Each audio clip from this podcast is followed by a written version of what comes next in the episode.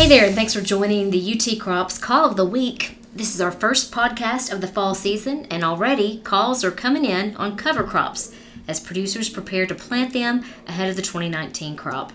Our featured crop specialist today is Avat Shekoofa, who has done extensive work with cover crops.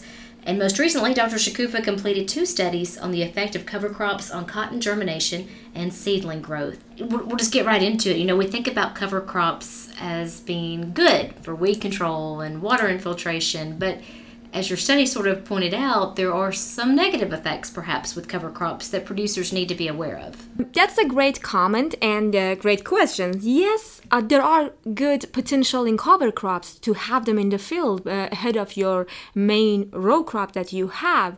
So it's going to help, as you mentioned, with infiltration, weed controls, and a few more uh, items uh, that helps with soil fertility and stuff like that. But there are negative effects too that we can um, avoid having them in the field when we have cover crops, but we can uh, reduce that by um, dealing with cover crop termination timings or cover crop species that we select for our uh, field. Okay. And your, your study that you did is really fascinating. Talk just a minute about how you did that and, and the species that you focused on. So um, we had five different uh, species of cover crop in one of the study that we were just looking at the cover crop species and we extract the chemical from those species that we received the sample from our producers' fields.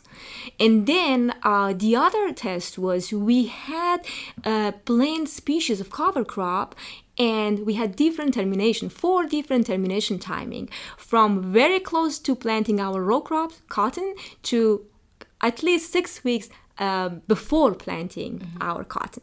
So we had the samples, transfer them to the lab, and we extract the uh, leachate out of these cover crops and we uh, apply that and compare to uh, water and see in different percentage medium and high level of that extract to see how they can suppress uh, cotton germination of if there is any suppression. Okay. That was the kind of goal of this study. And you evaluated five different species in this study oats, winter pea, rye, vetch, and wheat. So, That's what did correct. you find? Did they suppress the germination? Uh, yes, um, of course, we compared them uh, for different, like the uh, parameters that we measure them in the lab. And uh, actually, winter pea had the most effect when in different level of extract for cotton species like in uh, first experiment there was different cover crop species. So winter pea had the highest suppression of, on cotton germination.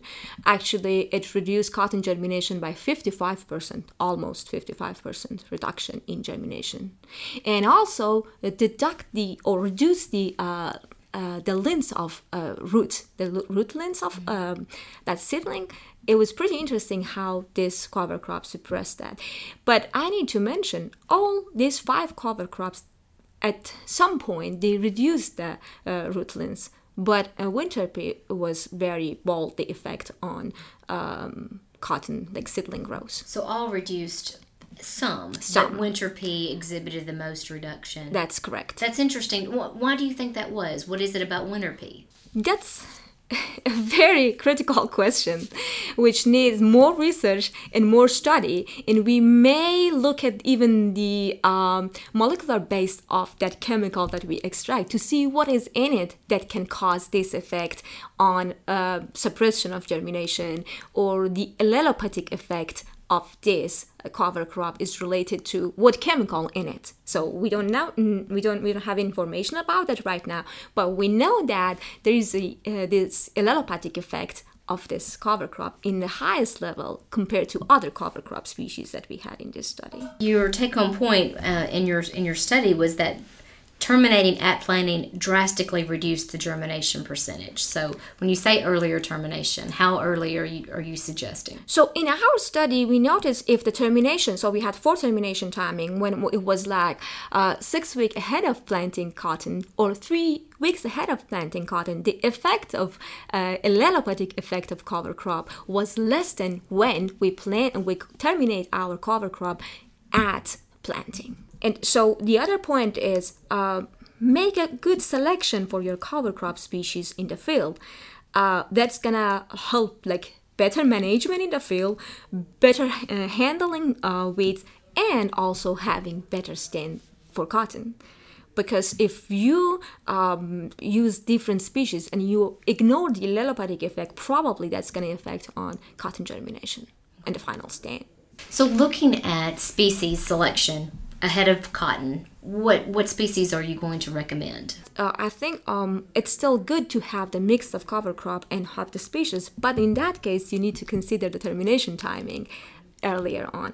But um, so um, vetch and wheat they have um, they have had um, less effect on cotton germination and uh, root length reduction of root length. So I, they are better choices for this situation compared to uh, winter pea. I, I, guess what I'm gathering from you is you you have to find the balance. You know, cover crops have so many good benefits.